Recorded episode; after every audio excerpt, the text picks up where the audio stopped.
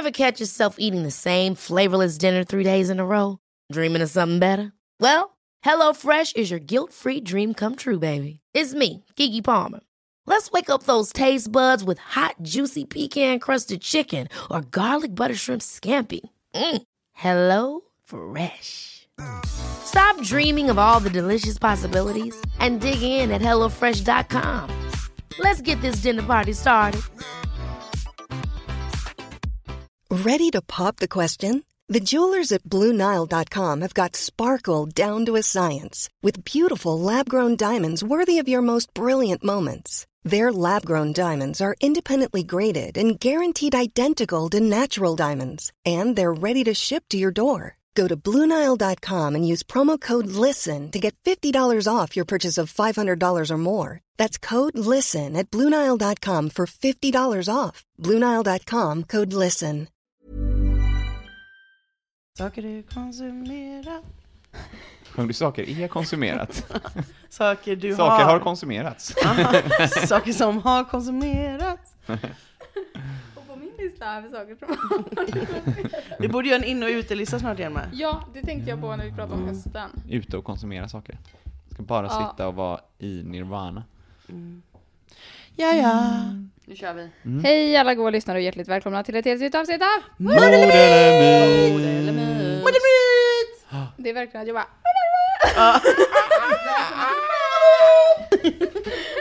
Är det någon av er som kan låta som en tupp? Som pratar som en tupp. Den kan- Som kan låta som en tupp, som galer på morgonen? Det kan säkert du.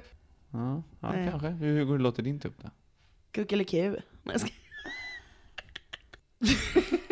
Men nu ska vi lyssna här hur... Finns det inte någon upp och ner? Jo. Det är Emil. Upp och ner, ner och upp. Grisen gal i granen Då är det ju grisen. Ja. Det gör den, det är ju fel. ja, det är ju därför det är upp och ner. Det är ner och upp. Ja, det är upp och nervärlden. Det är upside down. Emil var before his time. Exakt. Astrid visste.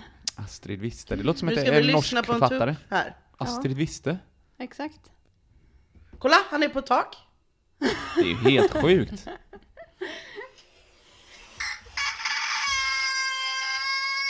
Hörni, den avslutar på Ö. Oh my Oh god. my god. Vilka Nu får den lungor. chilla. Uh, uh, uh. Oh my god. Dearest people. Sampla tuppjäveln. Jävlar vad stört. Oh fuck. Vilken sjuk tupp. Men nu får den lugna sig.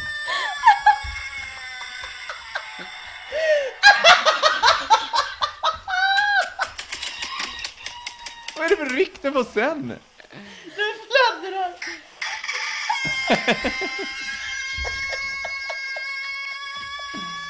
Det här är ju ingen idyllisk morgontupp. Det här är ju en nervös tupp ju. Ja, han mår behöver inte bra. Det här verkligen är lungorna. varningssignaler. Det är Ja. så, svenska flyglarmet. Fredrik. Ja. Ja. Oh my god Hur alltså. hamnade vi här? Åh, fuck vad sjukt. Bra tupp. Nu tuppar jag av. Ja, det gör jag faktiskt. Rakt av tuppar jag. Uh, shit. Nej, men eh, Ja, det gick bra. Hej och välkomna. Mm. ja, det var det. Härligt. En, en snabb liten fråga bara. Var det du som frågade? Var det så vi började? Ja, jag är intresserad av hur era tuppar låter. Äh, äh, äh. Ja, Hur nu kom du tänka på det ens? Eh, det vet jag Vi inte. behöver inte gå tillbaka i samtalet och Jo, nu gör vi allt från början. backa Ja, våra steg. Mina tankebanor är ju inte... Ja, det behöver jag inte ens Nu är jag svettig. Ja, det jag blev också... Jag på. grät. Det var Okej. en resa det tog oss på. Ja. Ja, okej. Ja. Vi, vi ska prata... Vi skulle, eller ja, tanken var inte att vi skulle prata om det här, men nu gjorde vi det. Eh, vi ska prata om saker som har konsumerats. Mm. Lite tipslåda. Saker har konsumerats. Någonting har ätits, Precis. någonting har druckits, någonting har tagits. In i kroppen. Liksom syfte att underhålla sig själv kanske. Mm. Också. Eh, ja. Eh, ja. Jag kan säga ja. en sak som har konsumerats från min del. Eh, tuppläte. Mm. Jag jobbar nämligen på ett jobb där det finns en tupp på trädgården. Så börjar man tidigt på morgonen eller har jobbat nattpass, då hör man tuppjäveln. Och den låter inte så vi, nervös vi går som den tillbaka tuppen. dit alltså. Ja, nej, men jag bara, på tal om tupp så Ja. kom jag på att jag har Du faktiskt har också konsumerat en del konsumerat, tuppläten i mm, sommar. Tuppläte. Mm. Ja. Ja. Nej men jag har, jag, tänkt, jag tänker att jag ska tipsa er här, nu kommer fyra stycken tips. Mm. Eller tre. Vi får se hur många jag kommer ihåg. Tips från Roachen.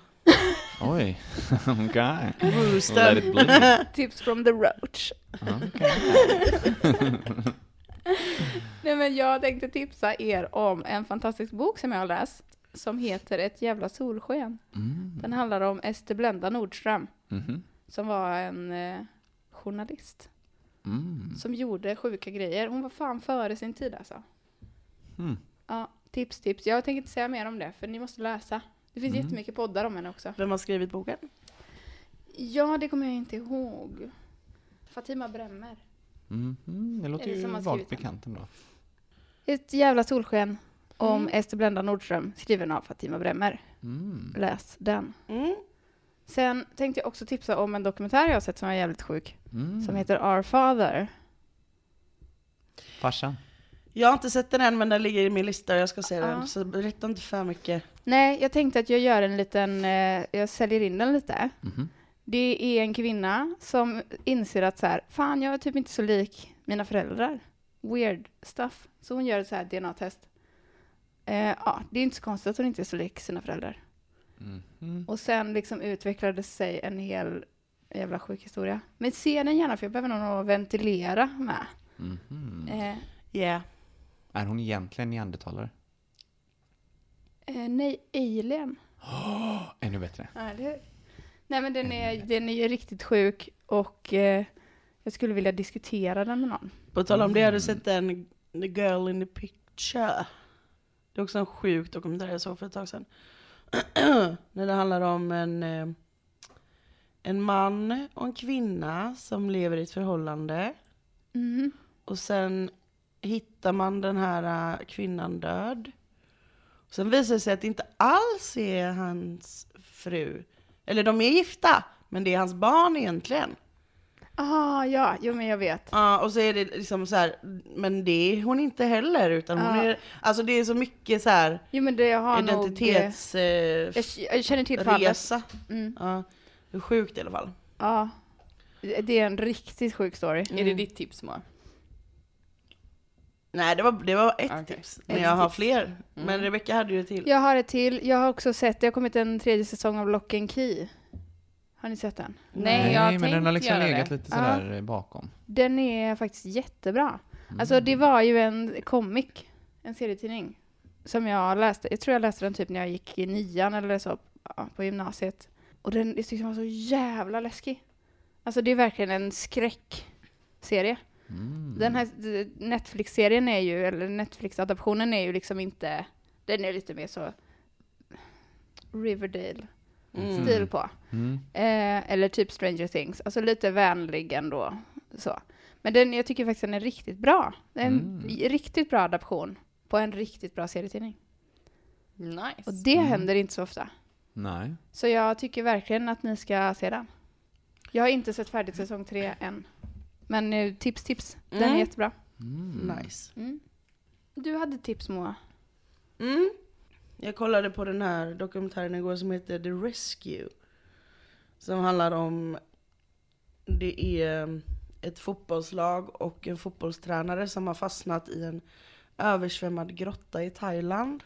Ja, hela dokumentären handlar ju om att de ska försöka få ut dem därifrån. Då.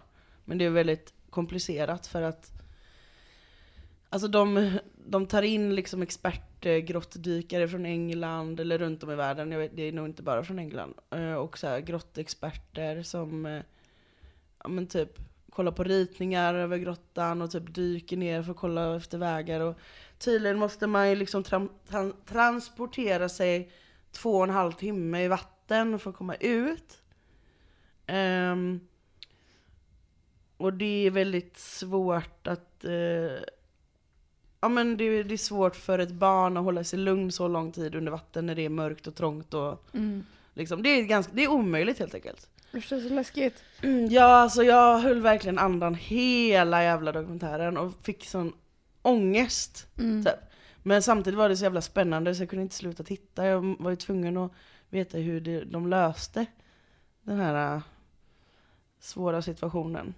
Mm. Och det blev jätteuppmärksammat. Det var 2018 det Mm. hände då i Thailand. Eh, och en annan så här sidostory som var så jävla sjuk var att en av de här expertdykarna som de tog in, han... eh, Man, man fick ju, de intervjuade ju dem så man fick lära känna dem lite, så här, vad de var för personer och så. Och då berättade han och hans flickvän att de hade träffat varandra. De träffades i hans hemstad. Och så började de dejta och så här, han berättade att han har det här som en hobby, liksom att han grottdyker och hon tyckte det var helt sjukt liksom så här, För att vem fan gör det? Och det känns, låter som en mardröm Mm. enligt henne liksom och så. Men så blev de kära och allting. Och så kommer hon hem till sin hemstad som är just den här staden där det här hände. Shit. Och så hände detta dagen efter i hennes hemstad. Och de behöver akut ha in, Hennes kille då? ja. Mhm. Och det är så jävla sjukt alltså liksom. what? Att så här, ja men jag har ju nyligen, så hon ringer ju honom och bara berättar om detta. Mm. Och bara shit, alltså de behöver ha, de behöver ha någon proffsdykare nu. Och så är han där liksom. Nej men gud vad sjukt. Ja, Projekt. jätte, ja väldigt, väldigt sjukt. Men det Jag var jävligt där, spännande och intressant och allting. Och det var ju flera tusen personer som, som hjälptes åt med det här liksom. För att det var inte bara det att de var tvungna att transportera barn genom så här trånga gångar under vatten. Utan sen måste ju några ta emot dem och det måste vara räddningspersonal och det var så här. Ja, Ja, så jag tips, måste tips. se den känner jag. Mm, finns på Disney+. Plus. Men du hade sett Nice. någon, en till dokumentär? Ja, jag såg eh, om hon influencern. Eh, förra året hände det, så det var ju ganska nyligen. Men hon, eh, hon eh, byggde en, eh, en van, eller så här, hon hade en skåpbil som hon och hennes pojkvän gjorde ordning till ett hem. Och så åkte de runt i landet liksom. Eh, I USA då. Eh, åkte runt till olika ställen och bodde och så äventyr Mm. vandrare och ja, nu vet sådana äventyrliga personer. Men sen i alla fall så, och hon har liksom kontakt med sina föräldrar varje dag och så här. Men sen, och hon lägger ju ut uppdateringar Mm. på Instagram och så här, hon är ju influencer, många, många, många följare. Men sen försvinner hon en dag. Och så här, hon lägger inte upp någonting, hon svarar inte när föräldrarna hör av sig. Och så kommer han hem med vanen utan henne. Spännande. Ja, och så Ja. försöker då internet, alltså alla som följer henne, försöker hjälpa till att lösa det här och var hon Mm. har tagit vägen och så. Gabby Petito heter hon va? Gabia, Petito, Mm. exakt. Och uh, ja, det var jävligt spännande. Mhm. Ja, shit. Har du några tips Tor? Har du konsumerat något? Nej, jag håller fortfarande på att läsa Dark Tower. Du har inte, li- Jag läste hela sommaren. Hela sommaren. du har inte lyssnat på någon nice ny musik då? Eh, Jag har typ bara läst Dark Tower och lyssnat på en spellista på Spotify som heter Spaghetti Western. Ja, samtidigt. Ja. Ja, Ehm, som ett litet soundtrack. Kan du Ja. rekommendera någon annan att ge sig på Dark Tower då? Ja, verkligen. Vem det har- är ju, vem har skrivit? Det är Stephen Kings liksom det. magnum opus. Mm. Ehm, och den är väldigt sådär... Eh, han refererar till sitt livs, sina böcker i den boken typ på ett... Och han Lite själv roligt är sätt. väl med och... Han är, ja precis, eh, till slut. Ja. Mm. Men ja, jo, jag har återupptäckt en gammal podd som fortfarande finns och släpper Mhm. avsnitt i rasande fart. Som heter No such thing as a fish. Alltså, ingenting är som en fisk, typ. Eh, som jag lyssnade på jättemycket förr i tiden och eh, har återupptäckt typ det senaste. Som är jättespännande. Eller? Va, vad är det för podd då eller? Det är typ tre eh, hosts, tre eller fyra. Ja, de har gäster ibland också. Men hur som helst, de har så här, alla har med sig en fact of the week. Mhm. Som är typ så här en rolig kuriositet. Så Mm. får man till sig en massa sådana här små bara, va, är det så? Eller, what, det var konstigt. Kul, bra tips. Mm, den är bra. För den finns fortfarande där ute. Alltid liksom jämn kvalitet liksom. Finns det jätte, jättemånga avsnitt då? Ja, kanonmånga avsnitt. Ah, kul. Har du konsumerat något Linnea? Mm. Jag kan eh, tipsa om seriealbumet Baby Blue som Bim Eriksson har skrivit. Mm. Som jag läste i sommar. Väldigt bra. Jag läste ut den väldigt snabbt. Men eh, så är det ju lite med serier. Ja, Mm. Men den var jättespännande. Nytänkande. kul. Mm. Mm. Säg igen vad den hette. Baby Blue. Baby Blue. Och jag håller på att konsumera om igen mm, en av eh, tidernas bästa tv-serier. Som heter You're the worst. Passar Mm. bra nu när höstångesten kryper sig på också för den är superångestig. Och jätterolig. Ja, på samma gång. Fruktansvärd. Man blir schizo. Man gråter och garvar om vartannat. Aldrig Ja men alltså den. serien är så speciell just för att karaktärerna är inte gjorda för att man ska tycka om dem liksom. De är vidriga De är människor. vidriga människor som är huvudkaraktärerna. Mhm. Och det så, tycker jag är så jävla refreshing typ. För att, Mm. För att det, är, det är inte så som det är i de flesta serier. Att det är så här, åh, alltså, Alla är så jävla precis. bra och Ja, duktiga. och det går så bra för alla och och- så här. Här är det verkligen så här, det går skit för alla och alla beter sig så jävla dåligt. Typ. Men de är inte vanliga människor Ja. egentligen, men bara skillnaden blir att det blir så jättestor skillnad mot alla andra tv-serier. Men det är Mm. världens Mm. bästa serie tror jag. Men eh, den kräver en del av en psykiskt om man ska gå igenom den. Men jag har aldrig, jag har missat helt. Mm. Det måste Den är jag säga. jättebra. Ja, du hade gillat tror jag. Ja, det måste jag kolla på. Mm. Vi kör fall! Nu kör vi fall. Här kommer jingel har vi glömt säga, men den kommer nu.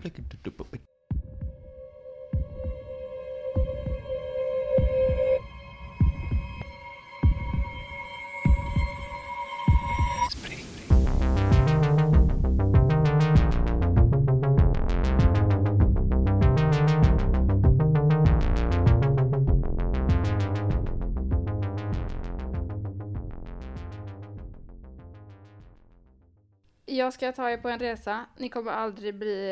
eh, Du kommer aldrig bli densamma efter du har hört den här historien. Så jag skickar ut en liten triggervarning för det, ja, det är mycket. Det är liksom gore, gorigt. Det är många grova mord. Eh, året är 1954 och vi befinner oss i Santa Rita do Sapucai. Som ligger i Brasilien. Jag kan inte portugisiska så det, ni, förlåt. Eh, Den 17 juni föds Paul. Och he- i historien så kommer han heta Paul eller Paul junior. Och hans pappa heter Paul senior. Mm. Så när jag pratar om Paul så är det junior jag pratar om. Eh, Paul i alla fall, han föds den 17 juni. Han bor tillsammans med sin familj på en gård. Han är äldst av sju syskon och bor med då sin mamma eh, Maria och sin pappa Paul senior. Paul senior är typ en re- relativt lugn man när han är nykter, vilket han inte är så ofta. Mm. Men han är ett riktigt monster när han är full. Paul Juniors liv börjar väl sisådär eftersom hans pappa sparkar hans gravida mamma i magen under ett bråk. Så livet för lille Paul börjar med en skallskada. Och ganska tidigt, typ tidiga tonåren, tror jag, hoppar Paul av skolan för att kunna hjälpa till att försörja sin familj. För den här pappan är liksom inte världens mest pålitliga typ. Eh, när Paul är typ 13 år någonstans så lånar han sin äldre kusins häst utan att be om lov. Och när han då återvänder med hästen så blir hans kusin jättearg och slår honom i ansiktet. Paul blir då rasande och säger “Jag ska döda dig”. Men kusinen svarar med ett skratt och en till smäll i ansiktet. Och efter det här så blir Paul typ retad av sin familj och kallad för svag. Så han väntar på det perfekta tillfället att utkräva sin hämnd. Och en dag när de här båda pojkarna eh, hjälper sina mor och, eller farföräldrar i en typ sockerfabrik där de alla jobbar så lämnas pojkarna ensamma en stund och då ser Paul sin chans. Han knuffar och trycker sin kusin mot sockerrörspressen. Uh, varmt. Ont. Oh. Mm, Exakt. Mm. Det är liksom två stora metallrör så här som snurrar. Ja, Mm. ni vet en press. Som en mangel typ. Som en mangel typ. Eh, och där man trycker då igenom sockerröret och pressar ut vätskan. Aj, aj, aj. Där försöker han då trycka in sin kusin. Och den här kusinens arm sugs ganska snabbt in i pressen. Och medan han liksom skriker och försöker eh, ta sig loss så försöker Paul trycka in hans huvud mellan de här två rören. Mm. Och det är, Fy fan vad grovt. ja, det går ju inte. Det är jättesvårt. Mm. För ditt huvud är för stort liksom. Ja, ja. Så Paul inser att det går inte, så då hämtar han en machete och tänker att han ska dela upp sin kusin i mindre delar för att sen trycka in honom i små bitar i den här pressen. Men de andra som jobbar där hinner stoppa honom. Kusinen överlever, men med en trasig arm. Mm. Och Pauls straff blir att han får städa bort allt blod och gegg från de här pressarna. Ett arbete som tar fyra veckor. Men de kan ju liksom inte anmäla honom till polisen för att de måste ju ha honom där på jobbet, alltså så. Och kusinen vill inte heller anmäla för att de behöver hans inkomst. Så det, ja. Ett år senare, när Paul är typ 14, så får hans pappa, Paul senior, sparken från sitt jobb. Paul har jobbat, nej, Paul senior har jobbat som säkerhetsvakt på en skola i närheten i 12 år. Och så anklagas han för att stjäla mat från kafeterian. Och Paul senior häv- hävdar att han är oskyldig, men borgmästaren som är liksom högste chef över skolan beslutar att avskeda honom. Och inte bara det, utan borgmästaren anklagar honom ju då för att vara en tjuv, vilket gör det nästan till omöjligt att skaffa ett nytt jobb. Eh, det här ställer ju till det väldigt för den här familjen som är beroende av pappans inkomst. Och Paul Junior blir så rasande över den här orättvisan så att han ser till att få tag på ett gevär. Och så väntar han utanför borgmästarens hus. Och när borgmästaren kommer så skjuter han honom. För Alltså borgmästaren springer och Paul liksom siktar och pang, han är död. Typ som man jagar ett djur. Eh, men Paul känner inte den här känslan av skipad rättvisa som han kände när han tryckte in sin kusins arm i den här sockerrörspressen. Det känns liksom ofärdigt. Så han packar ihop och drar därifrån. Och så tar han sig till skolan där hans pappa jobbade, gömmer sig i typ ett förråd och väntar på den andra säkerhetsvakten som jobbar där. Mannen som Paul är övertygad om är skyldig till den här matstölden som hans pappa anklagades för. När vakten kommer in i rummet där han gömmer sig så tvingar han den här vakten att sätta sig i en stol och så berättar han lugnt för honom varför han gör det han gör. Alltså han säger typ, fattar du vad du har gjort? Mina bröder svälter på grund av dig. Och sen skjuter han honom. Sen tänder han eld på det här rummet och så drar han. Han är alltså 14 år när det här sker. Japp. Paul inser eh, att det inte är så himla smart att mörda folk som man har en personlig vendetta emot. För att han tänker att polisen kan nog ganska enkelt klura ut att det är han, eller då hans pappa, som har koppling till de här männen. Så han bestämmer sig för att lämna stan och så drar han till Sao Paulo, som är den tredje största staden i världen. Mm. Tydligen, visste inte jag. Men han flyttar in hos sin gudmor där. Och här är det typ en hel, en hel del oklarheter. Men jag tror att han liksom under sin flykt och livnär sig på att bryta sig in i hus och typ sno allt man kan hitta som är värt något. Och i början av det här lilla projektet så tar han sig in lite varstans. Men under vägens gång så inser han att om han slutar råna vanlisar och istället ger sig på kriminella så är risken mindre att han kommer åka fast. I och med att han begår ett brott mot en brottsling så är de mindre benägna att gå till polisen. Så han börjar helt enkelt söka upp och råna drug dealers. Mm. Senare i Sao Paulo så kommer han i kontakt med ett gäng som leds av en ung kvinna som jag kallar för Beata.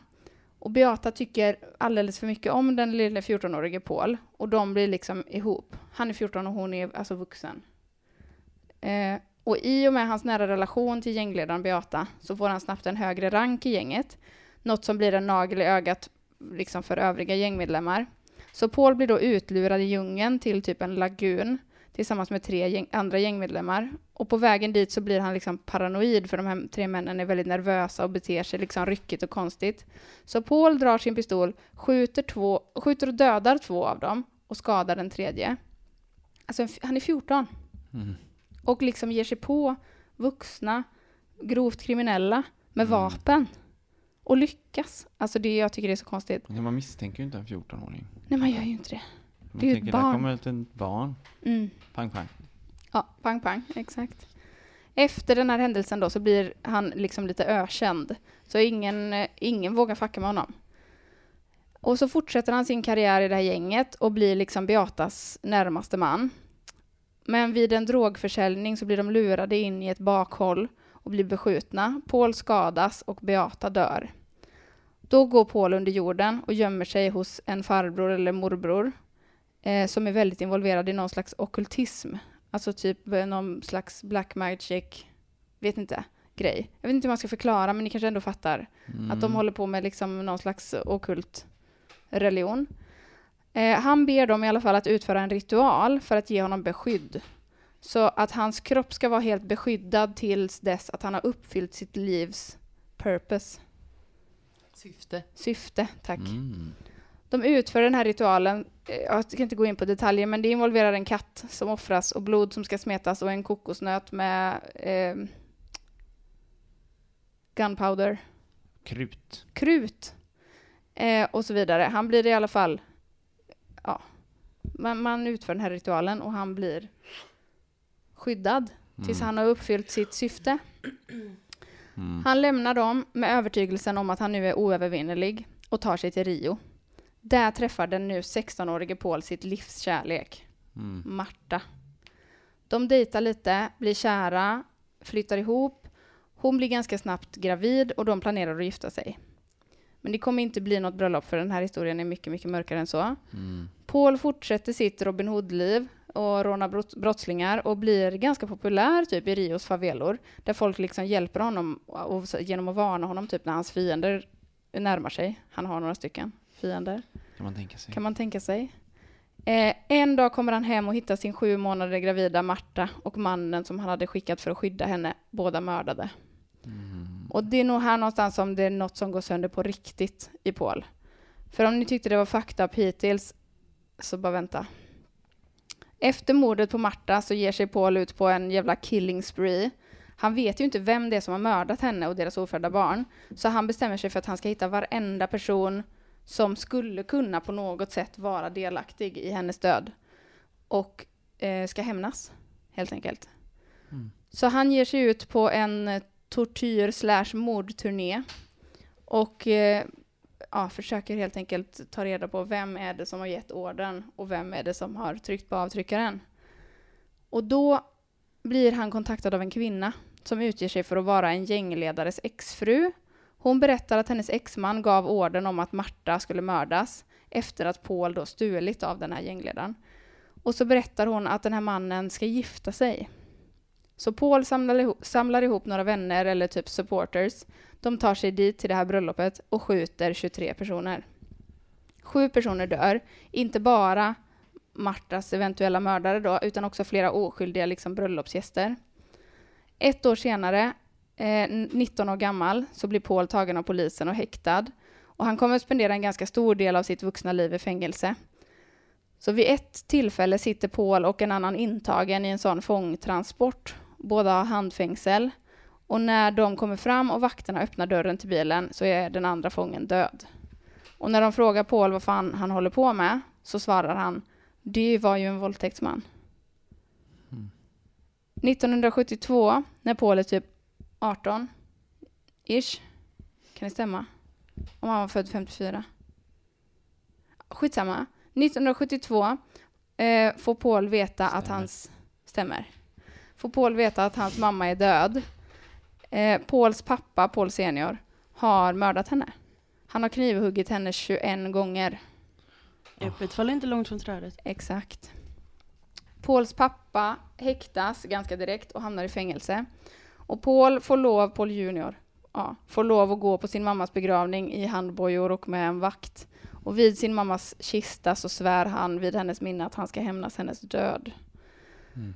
När Paul senare kommer tillbaka till fängelset får han besök av släktingar och de har med sig en tårta. Paul delar hjärtligt med sig av tårtan till alla som vill ha en bit och några timmar senare blir det riktig kräkfest på det här Åh, fängelset. nej.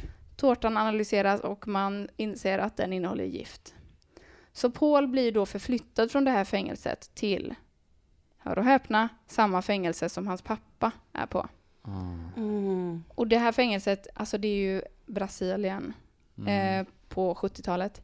Men det här fängelset är liksom extremt överfyllt, underbemannat och underfinansierat. Så det, här, det är ju inte ett svårt projekt som han ger sig in på. Men Paul hotar i alla fall en vakt, får tag på en kniv, låser in sig tillsammans med sin pappa och knivhugger honom 22 gånger. Och nu blir det lite äckligt, för han skär ut sin pappas hjärta, tar en liten tugga och slänger ifrån sig innan han lämnar cellen. Mm. Paul sitter i fängelse i sammanlagt 34 år. If you're looking for plump lips that last, you need to know about Juvederm lip fillers. With Juvederm Volbella XC and Juvederm Ultra XC, your lip look, whether it's subtle or bold, can last up to one full year with optimal treatment and no additional maintenance. Find a licensed specialist and see if it's right for you at juvederm.com today. That's J U V E D E R M.com. Add fullness to lips in adults over 21 with Juvederm Volbella XC or Juvederm Ultra XC. Do not use if you have severe allergies or a history of severe allergic reactions, or if you're allergic to lidocaine or the proteins used in Juvederm. Tell your doctor if you have a history of scarring or taking medicines that decrease the body's immune response or that can prolong bleeding. Common side effects include injection site redness, swelling, pain, tenderness, firmness, lumps, bumps, bruising, discoloration, or itching. As with all fillers, there's a rare risk of unintentional injection into a blood vessel, which can cause vision abnormalities, blindness, stroke, temporary scabs, or scarring. For full important safety information, visit juvederm.com. Hold up. What was that? Boring. No flavor. That was as bad as those leftovers you ate all week. Kiki Palmer here, and it's time to say hello to something fresh and guilt-free. Hello Fresh. Jazz up dinner with pecan-crusted chicken or garlic butter shrimp scampi. Now that's music to my mouth. Hello Fresh. Let's get this dinner party started. Discover all the delicious possibilities at hellofresh.com. Hiring for your small business? If you're not looking for professionals on LinkedIn, you're looking in the wrong place. That's like looking for your car keys in a fish tank. LinkedIn helps you hire professionals you can't find anywhere else, even those who aren't actively searching for a new job but might be open to the perfect role. In a given month, over 70% of LinkedIn users don't even visit other leading job sites. So start looking in the right place. With LinkedIn, you can hire professionals like a professional. Post your free job on linkedin.com slash achieve today. Millions of people have lost weight with personalized plans from Noom, like Evan, who can't stand salads and still lost 50 pounds. Salads, generally, for most people, are the easy button, right? For me, that wasn't an option. I never really was a salad guy. That's just not who I am. But Noom worked for me. Get your personalized plan today at Noom.com. Real Noom user compensated to provide their story. In four weeks, the typical Noom user can expect to lose one to two pounds per week. Individual results may vary. Och han vilar inte under de 34 åren. För när han släpps den 24 april 2007 så har han hunnit mörda 47 personer i fängelset. Oj jävlar. Samtliga 47 var antingen dömda eller misstänkta våldtäktsmän, pedofiler och mördare. Mm. Nu får ni gissa. Va? En... Oh my god. Känns det inte som man kommer sluta eh, sluta upp med sina fasoner när han kommer ut. Men hur lyckas han ens komma ut? Han, han blev frisläppt. Ja men det kan man ju inte bli om man har mördat 42 stycken i fängelset. Då borde det förlängas och förlängas och förlängas. Och han får typ, eh, alltså... Kanske lite småknackigt rättssystem när man... Eh, men jag tror att det finns en lag som säger att man får inte sitta mer än 30 år åt gången. Mhm. Eller 40 år åt gången, eller någonting i den stilen. Ja. De kanske inte ville ha kvar honom i fängelset i och med att han mördade massa folk där. Ja, Mm. det, kan, ju- det kan bli lättare för dem ibland att inte behöva ta det liksom. Men Men han behöver ju sjuk... uppenbarligen vård. Mm. Jag eh, tänker att det låter väldigt mycket som sån här angel of death eh, syndrom som folk som mördare har. Som man har hört om. Mhm. Eller vet ni vad det är? Nej. Menar alltså, du, det, det menar brukar du finnas Ja. folk som jobbar inom vården som har det. Ja men jo, det har jag Ehm, hört ja, just det. att man ska vara lite så Robin Hood typ och... Nej men att du, Mm. du, du tänker att eh, världen blir en bättre plats av att du mördar den här Ja. människan liksom. Att du gör någonting gott. Men de brukar ju Exakt. ofta döda patienter då istället. Eller Mm. eh, sådana som eh, lider och tänker Mm. att ja, men om jag dör den här personen så kommer den få det lättare. Och sånt där. Exakt. Nej men, ja, ja, men lite så, de får smaka på sin egna medicin liksom. Mm, Nej, Nej, mera typ mer, att man ser eh, att någon lider och så anser man att deras liv inte är värt att leva. Ja, men i detta fallet blir det snarare då den här personen har gjort någonting så hemskt så att dens liv, den har inte rätt att leva. Mm. Ja, Mm, de får ja, smaka på ja. sin egna medicin. Ja precis. Mm. Ja, ja, mm. Så det här är en mördare och våldtäktsman, han är värd att dö liksom. Ja. ja, lite som i den här eh, Dexter. Ja, Och inte han som har ett Precis. laboratorium. Mm. Utan han som har såna eh, gummihandskar. Ja. det är ju en serie man borde konsumera igen. Ja, fast den är Jag typ blev- inte så bra de sista Jag säsongerna blev lite tyvärr. trött på hans monologer alltså. Ja, slutet var ju en enorm besvikelse. Ja, Jag har inte sett slutet än. Nej, jag har inte sett hela. ja. Men, Men det ja. var bra de tre första. Nu måste vi ju det. komma Mm. Okej, krita. men jag... Nej men det jag menar är, eller vad min tanke med det var, var att det händer.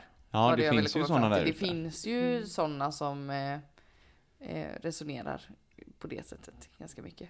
Um, men det är ju också kanske en sån grej som man väljer att... Jag fick ändå väldigt mycket mytvibbar av detta. Det är så typiskt uppmålande, precis som i Dexter, av att det är en god person, så var hela uppbyggnaden kring den här människan också att han är en ganska god person. Och även i samhällets ögon och sånt. Mm. Alltså han stal bara av kriminella, han, eh, han Mm. gjorde allting dumt han gjorde och alla mord han gjorde var mot någon som inte liksom, eh, som ändå på något sätt förtjänar det. Man, med ganska små medel kan man ju få en tittare eller läsare eller vad det nu kan vara som konsumerar en sån här form av eh, underhållning att känna det. Mm. Jag tycker också, jag tänker att, eh, att utföra sådana här brott i ett sånt, den typen av fängelse känns ju inte helt svårt. Tänkte jag först. Sen kom jag på att eh, eh, jag har också hört om så här fängelsen som är liksom eh, väldigt, väldigt lite eh, Alltså de som straffas hårdast är de som typ inte har en gängtillhörighet eller Alltså sen tidigare eller som typ eh, som är liksom freebasar bara som mördare. Det tänker jag kan vara svårt. Alltså det finns ju sådana fängelser som är så här. Ja, man, oj, där man har hört liksom att så här em, Kingpins har det, bor i typ lyxlägenheter fast de får inte lämna området typ. Ehm, för att de har, det finns en hierarki i fängelset som är helt bizarr. För att man har inte så dålig koll på och man har inte råd att sätta in fler vakter och det är typ korrupt och grejer. Ja, det får Så liksom du- sköta du- sig självt. Du tänker att han, det är mycket folk som är emot honom där då? Och därför kanske inte det är så lätt för honom att Ja. mörda? Ja, det För framgår ju inte av historien om han kommer överens med andra, men det känns ju inte som att han har varit så bra på att komma överens med andra kriminella. Nej. Och att då vistas i en miljö och lyckas ha ihjäl folk till höger och vänster. Mm. När man inte liksom är så bra Utan på att, att... själv åka få skit. Ja, precis. För jag tänker, man blir kortlivad i ett fängelse om man till exempel har, om man har ihjäl folk bara. Sådär. Om man inte har liksom ett syfte då, inom situationstecken, Mm. att så här. Och det var, vad var det? 42 stycken? Eller ja. något? 47. 47? Men var det bara pedofiler och våldtäktsmän? Ja, det verkar så. För då finns det kanske en chans att man kommer undan med det i och för sig. Det, ja, För men det är väl så här, det. myten är väl att så här, det är liksom. de som åker illa ut i fängelse liksom. Mm. Och de lär inte heller, även fast man är med i ett gäng och åker in som pedofil eller våldtäktsman så så kanske det gänget inte vill veta av en på, i fängelset ändå. Jag vet inte. Det här var en konstig tanke, baserat på lösa antaganden om sydamerikansk fängelsepolitik. Ja. Men jag, det, det som jag tycker är så sjukt är ju att han är så ung. Mm. Alltså han var 13 år första gången då. Och han var 52 när han kom ut. Då är man fortfarande pigg och rask och kan fortsätta. Jag tror nog det här är sant alltså. Mm. Även om det är så mycket som säger emot det, så är det ändå min magkänsla och jag vill lita på den idag. Min magkänsla säger också sant. Men jag tyckte att Linnea hade bra argument. Så jag har lite så krig mellan hjärna och mage nu. Mm. Vad gissar du på då Linnea? Men jag tror att det är en myt. Jag tror myt. Det låter som någon jättespännande spansk tv-serie. Typ. Ah. Jag ser mord. Ja, men jag säger nog mord ändå då. Jag har ju liksom inget att sätta emot så. Men det säger det finns ju inga, ja, finns inga, vi har ju inga argument för att det är mord. ja, vi har e- en myt, två mord. Mm. Okej. Ja, Ja. oense idag. Oense. Ens. Nej men det här är sant. Är det sant? Mm. Vem har vi lyssnat på? Han, het, nej, han heter Pedro Rodriguez Filho. Filho? Filho. Filip? Filho betyder junior. Mm, mm. Ja. Så hans pappa hette Pedro Rodriguez. Okej. Eh, han gick också under smeknamnet Pedrinho Matador. Lille mördaren Pedro. Oh my god. Eller den brasilianske Dexter. Mm. Enligt Jeff Lindsay som skrev boken som Dexter-serien är baserad på så var Pedro inspirationen bakom karaktären Dexter. Mhm. Sjukt. Så det var ju lite cool att ni drog den kopplingen. Mm. Ehm, nej men eh, Paul, Pedro, han släpps, han han hamnar i fängelse igen efter den här han kommer ut 2007 så här, va? Ja, det var Ja. skönt. Han hamnar i fängelse igen då efter ett tag, men släpps 2018 och då avsäger han sig helt sin eh, vigilante-titel Mhm. och säger att han är färdig med att mörda. Och han har inte officiellt, vad vi vet, mördat fler efter Mm. det. Inte mördat fler än de drygt 70 personer han mördade då under sin kriminella Oh karriär. Mm. Eh, efter sin Det är bara fyra år sedan så att... Ja, Mm. exakt. En hel del av de här morden som han begick i fängelse var eh, efter att han hade fått, han kunde inte läsa och skriva. Så han lärde sig läsa när han satt i fängelse, för vad man måste göra någonting. Vad ska man göra? Mm. Och- det är väl en bra grej att lära sig. Mm. Exakt. Mm. Och då fick han en jävla massa brev. Inte bara folk som ville att han skulle gifta sig med dem, eh, som mördare får, utan även brev där folk berättar vad de har varit med om och vem det är som har utsatt dem för det. Mhm. Och så ber de vänligt, skulle du kunna mörda den personen som Så. har orsakat mig det här lidandet? Oj. Jag kan betala. Han tog aldrig emot någon betalning, men när han tyckte att eh, ja, nej, men det låter ju jävligt illa och han är en störig tjomme, ja då Mm. gjorde han det. Jaha. Efter sin frigivning då 2018 så har han startat en YouTube-kanal. Han har typ 200 000 följare. Oj, vad sjukt. Han döpte den då till Pedrinho X Matador. Men den har sedan dess bytt namn. Jag vet inte vad den heter, så jag har inte kollat på den eller någonting. Ehm, men han gör i alla fall videos där han kommenterar typ moderna brott och typ kampanjer mot gängvåld och liksom talar om för sina följare att kriminalitet inte är något att vara stolt över. Nej, okej. Eh, ja, och det är det han gör idag. Vad är han idag? Typ 68? Vad sa du att hans YouTube-kanal hette förut? Pedrinho X Matador. Gud vad konstigt. Alltså visst är det sjukt. Jag kände när jag hörde talas om det här att det kan inte vara sant. Alltså han är en liten, liten man. Mm. Han är inte stor alltså. Men det kanske är bra tror jag. Så när han var 14, han måste ha varit en liten, liten, liten plutt bara.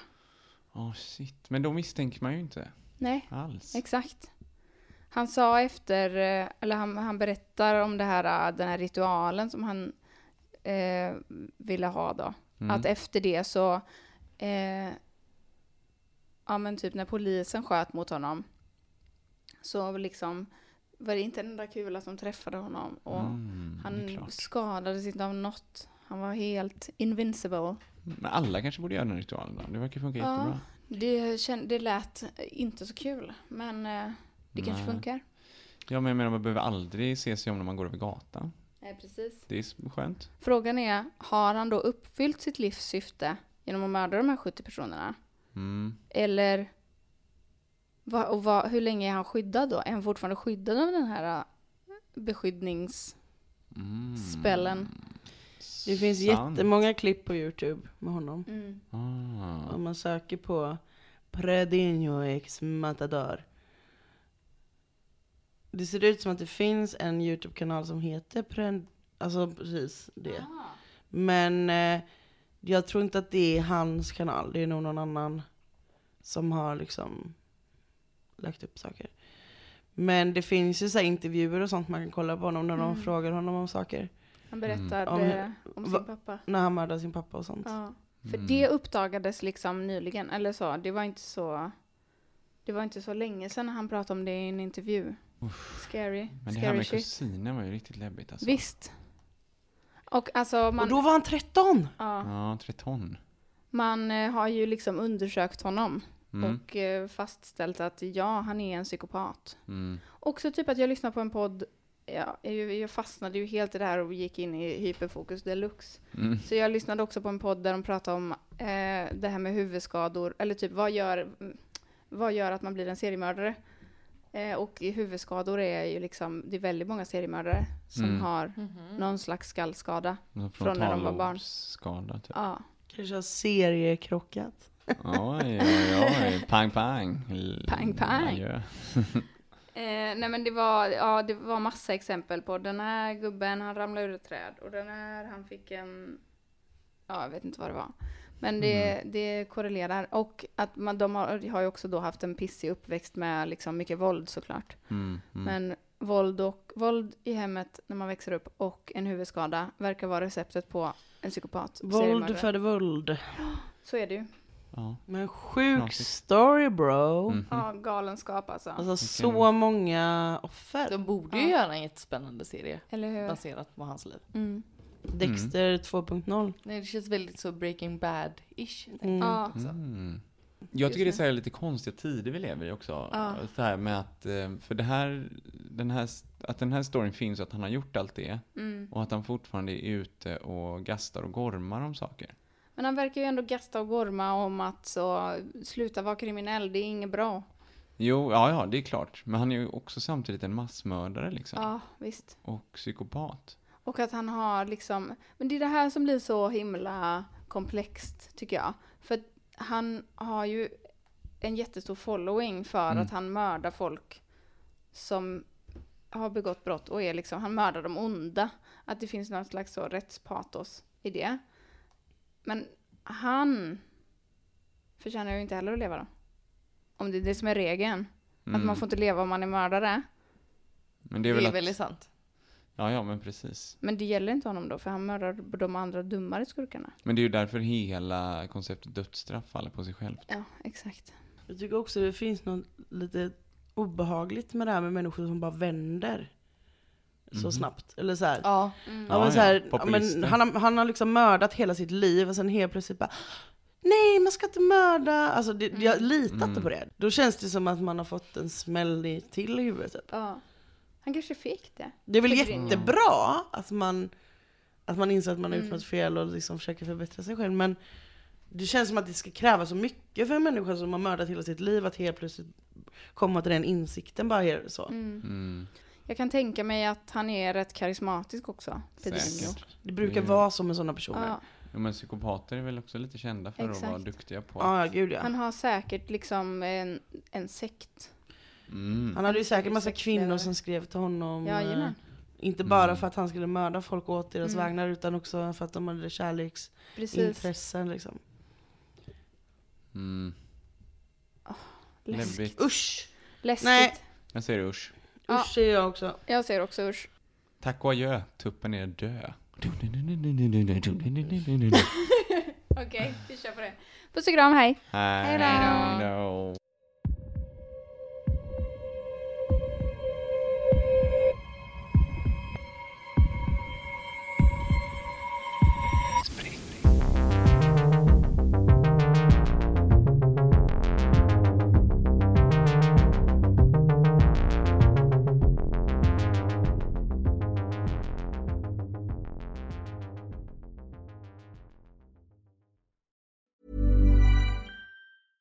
Even when we're on a budget, we still deserve nice things. Quince is a place to scoop up stunning high-end goods for 50 to 80% less than similar brands. They have buttery soft cashmere sweaters starting at $50, luxurious Italian leather bags, and so much more. Plus, Quince only works with factories that use safe, ethical, and responsible manufacturing. Get the high-end goods you'll love without the high price tag with Quince. Go to quince.com slash style for free shipping and 365-day returns. Ever catch yourself eating the same flavorless dinner three days in a row? Dreaming of something better? Well, HelloFresh is your guilt-free dream come true, baby. It's me, Kiki Palmer. Let's wake up those taste buds with hot, juicy pecan-crusted chicken or garlic butter shrimp scampi. Mm. Hello Fresh. Stop dreaming of all the delicious possibilities and dig in at HelloFresh.com. Let's get this dinner party started.